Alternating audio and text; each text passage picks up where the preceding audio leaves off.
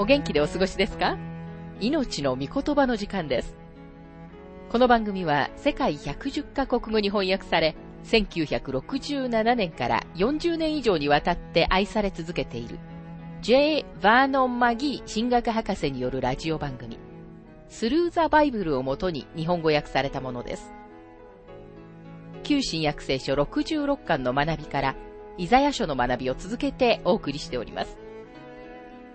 今日の聖書の箇所は、イザヤ書56章3節から12節と、57章1節から16節です。お話は、ラジオ牧師、福田博之さんです。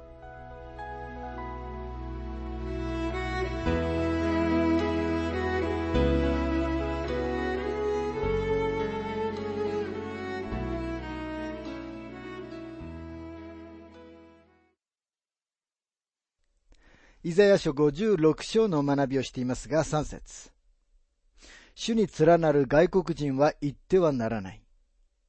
主はきっと私をその民から切り離されると。宦官も言ってはならない。ああ、私は枯れ木だ、と。神様とイスラエルとの間の独特の取り決めがあるからといって、その日、違法人は自分はよそ者だと感じるべきではありません。それとは逆に違法人は近寄って祝福を分かち合うように招かれています。モーセの制度の下では、宦官は祭司として使えることはできませんでした。でもここでは違います。言い換えれば、将来の日には肉体的な障害があっても、誰一人締め出されることはないということです。イザヤ書56章の4節から5節誠に主はこうおせられる。私の安息日を守り、私の喜ぶことを選び、私の契約を固く保つ宦官たちには、私の家、私の城壁のうちで、息子、娘たちにも勝る分け前と名を与え、絶えることのない永遠の名を与える。障害のある者、外国人、そしてすべての見捨てられた者たちは、息子、あるいは娘よりも優れた立場と永遠に続く安全という神様の慈悲深い提案を受け入れるように招かれています。しかし立法はこれを与えることはありませんでした。もちろん神様はここで千年王国のことを語っておられるのです。イザヤ書56章の6節また主に連なって主に仕え、主の名を愛して、そのしもべとなった外国人が皆、安息日を守ってこれを汚さず、私の契約を固く保つなら。外国人にはその日に主を愛するように新しい心が与えられます。イザヤ書56章の7節私は彼らを私の聖なる山に連れて行き、私の祈りの家で彼らを楽しませる。彼らの全焼の生贄やその他の生贄は私の祭壇の上で受け入れられる。私の家はすべての民の祈りの家と呼ばれるからだ。主イエスが二度目に宮を清められた時に、主はこの箇所から引用をしました。人種、言葉、階級、その人のいかなる状態に関係なく、宮はすべての人のためであるべきだというのが神様のもともとの趣旨でした。イザヤ書56章の8節イスラエルの散らされた者たちを集める神である主の蜜げ。私はすでに集められた者たちにさらに集めて加えよう。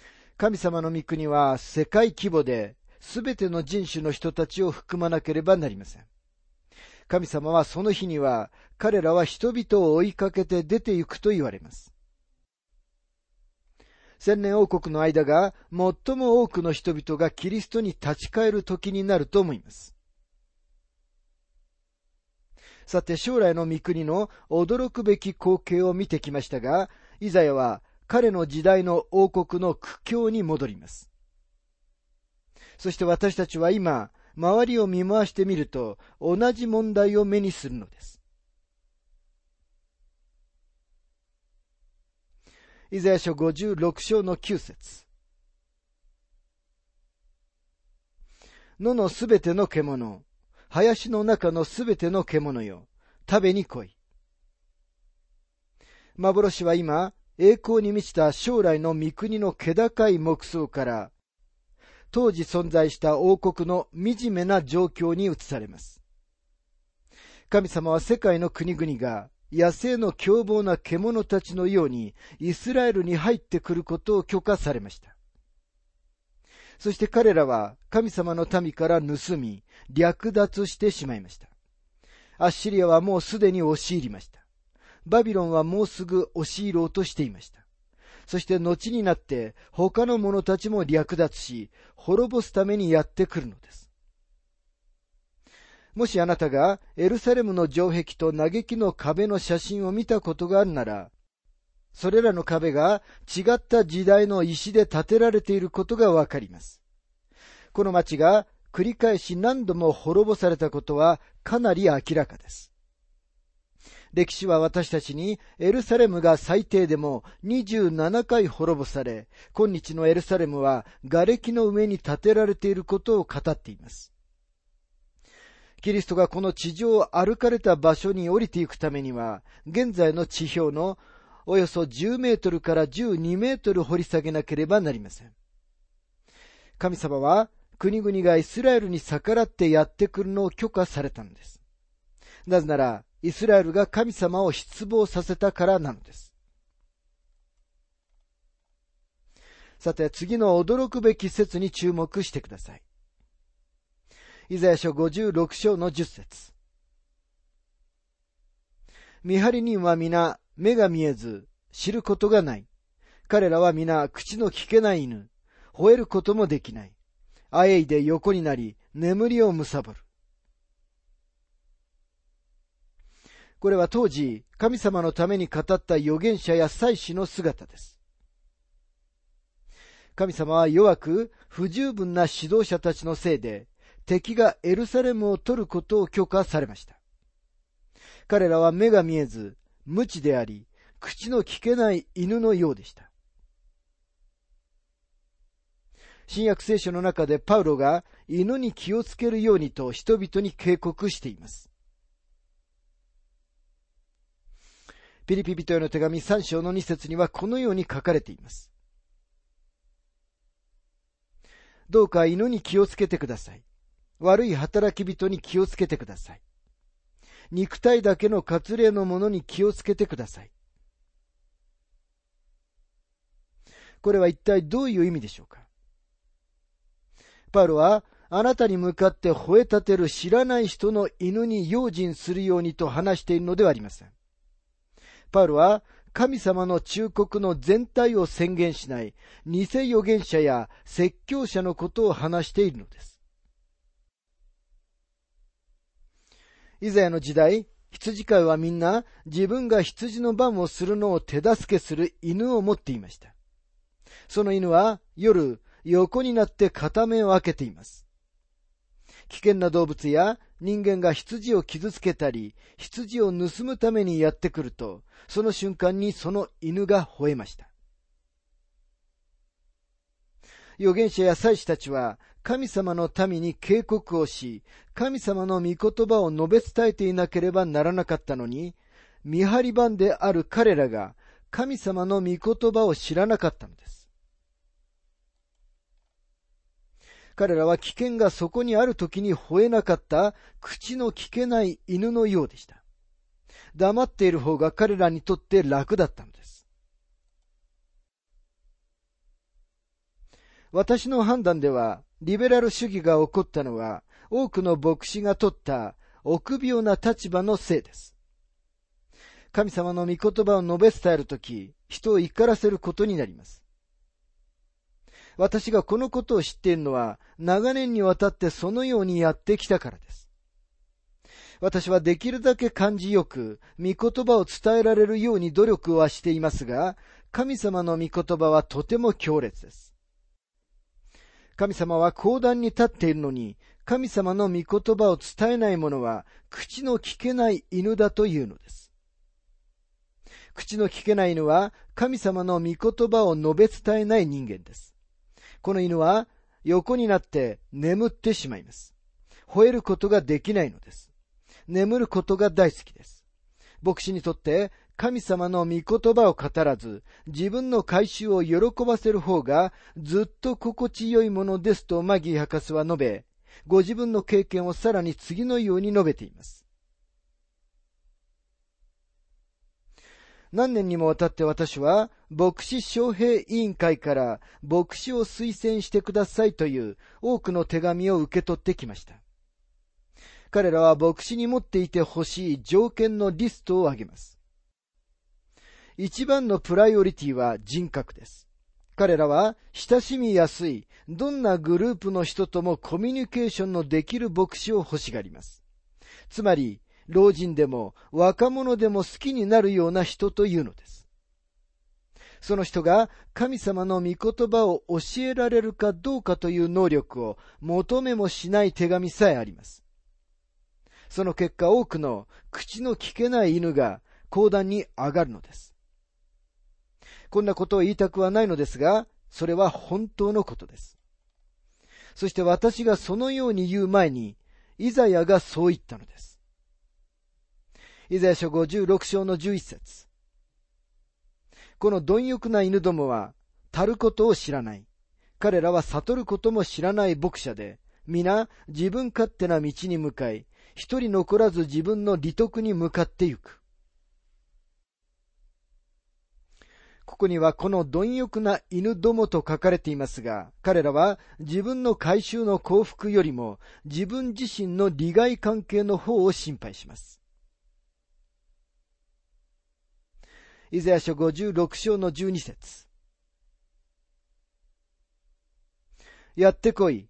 葡萄酒を持ってくるから、強い酒を浴びるほど飲もう。明日も今日と同じだろう。もっと素晴らしいかもしれない。この人々は自分たちの惨めな状態を酒を飲むことで忘れようとしています。そして酔っ払いで愚かな楽観主義者として将来に直面したのです。今日そのような将来に直面している人たちが大勢います。彼らは自分たちの問題を酒でごまかします。今日ほど大勢の酔っ払いがいる時代は他にないのではないでしょうか。優しい音楽を流していても何の問題にも巻き込まれませんが、神様の御言葉を述べ伝えると私たちは問題に巻き込まれるのです。でもイザヤは神様の御言葉をその通りに語りました。ですから私たちもまた、イザヤと同じように、神様の御言葉を曲げずに、まっすぐに語るべきです。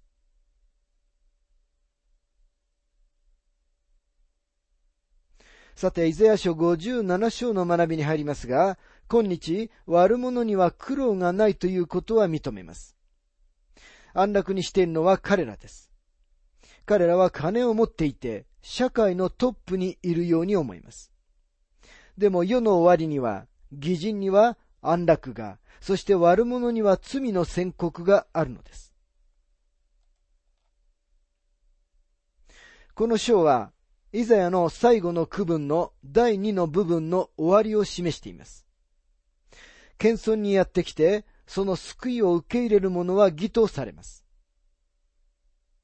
しかし救いを拒む者は裁きに至るまで自分たちの悪の道を進んで行きます。この章は私たちを十字路に連れてきます。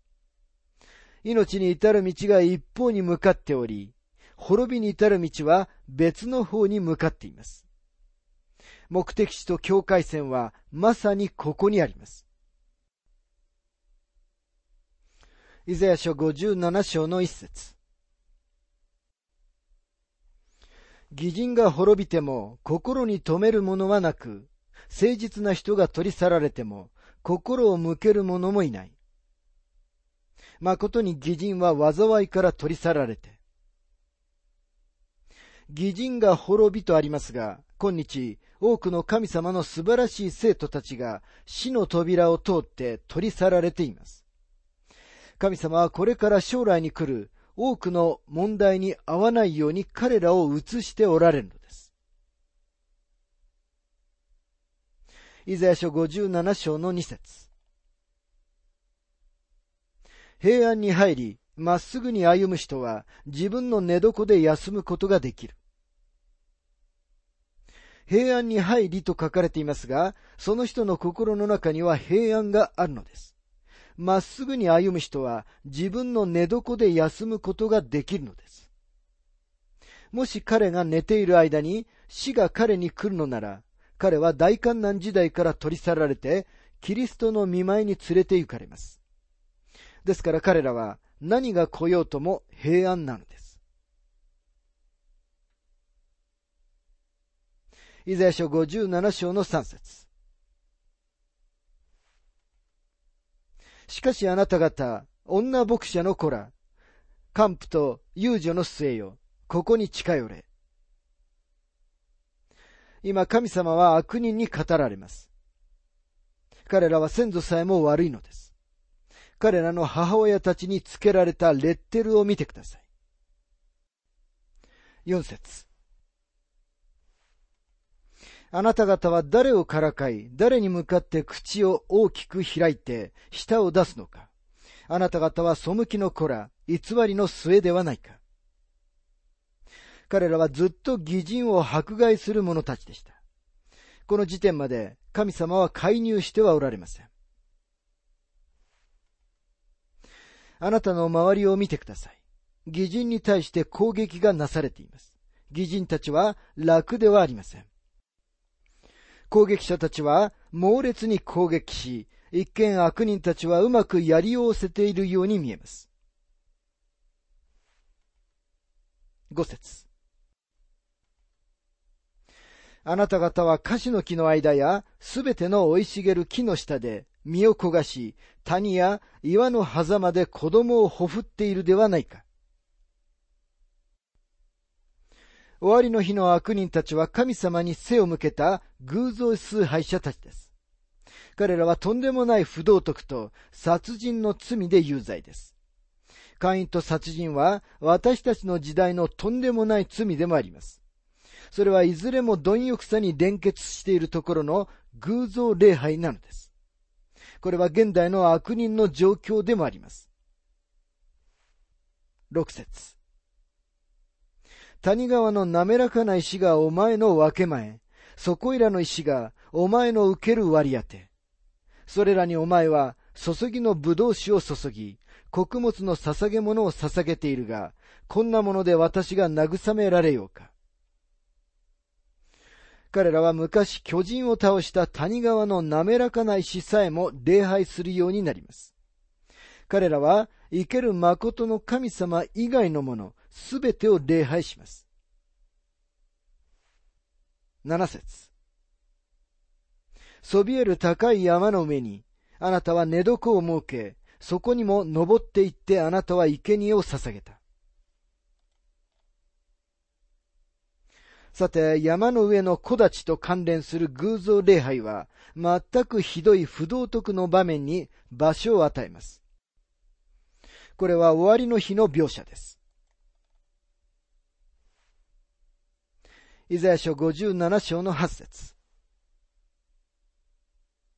あなたは扉と柱の後ろにあなたを象徴する像を置いた。あなたは私を捨てて裸になり、寝床に登ってそれを広げ、彼らとちぎりを結び、彼らの寝床を愛し、その象徴物を見た。過去には罪は秘密に侵されたものですが、現代罪はもっとずうずうしくなり、自分自身を誇示しています。誰かが尋ねました。過去にも現代と同じような不道徳があったと思いませんか？同じほどの罪が過去にもあったかもしれないことには同意しますが、過去の罪は秘密にされていました。昔は人間は自分の罪を恥じたものですが、今日人々は恥じてはいないのです。先日テレビで可愛らしい少女が自分が一緒に住んでいる男性について話しているのを聞きました。彼は彼女の夫ではないのです。彼女はその番組に出ていた他の人に偽善者ではないと言って褒められていました。確かに彼女は偽善者ではないかもしれません。でも、神様の目には彼女は罪人なのです。数年前には、囁かれさえしなかったことが今日、公に行われています。まさに主がそう言われたように、麦と毒麦とが一緒に育っているのです。第二の部分では、イザヤは義人への慰めを語っています。イザヤ書57章の15節意図高く崇められ、永遠の住まいに住み、その名を生と唱えられる方がこうおせられる。私は高く聖なるところに住み、心砕かれて、へり下った人と共に住む。へり下った人の霊を生かし、砕かれた人の心を生かすためである。終わりの日に神様はご自分が意図高く崇められる方であるがゆえに、ご自分の者たちを慰められます。この方は永遠の神様です。人間はこの地上で100年前後の寿命しか持たない、なんと弱々しい存在でしょうか。人間は地上であまり長くは持ちません。神様は神様を頼る者たちを、面取りがヒナを追うように守ってくださると約束されています。そこには神様に属する者たちのために何という平安と安全が保障されていることでしょうか。この説は私たちの時代を超えて大観難時代を見ています。私たちはここで世の終わりに来ているのです。イザヤ書57章の16節私はいつまでも争わず、いつも怒ってはいない。私から出る霊と、私が作った魂が衰え果てるから。この方は永遠の神様です。でも神様はいつでも罪に対して怒っておられるわけではありません。なぜなら、罪は取り去られるべきものだからです。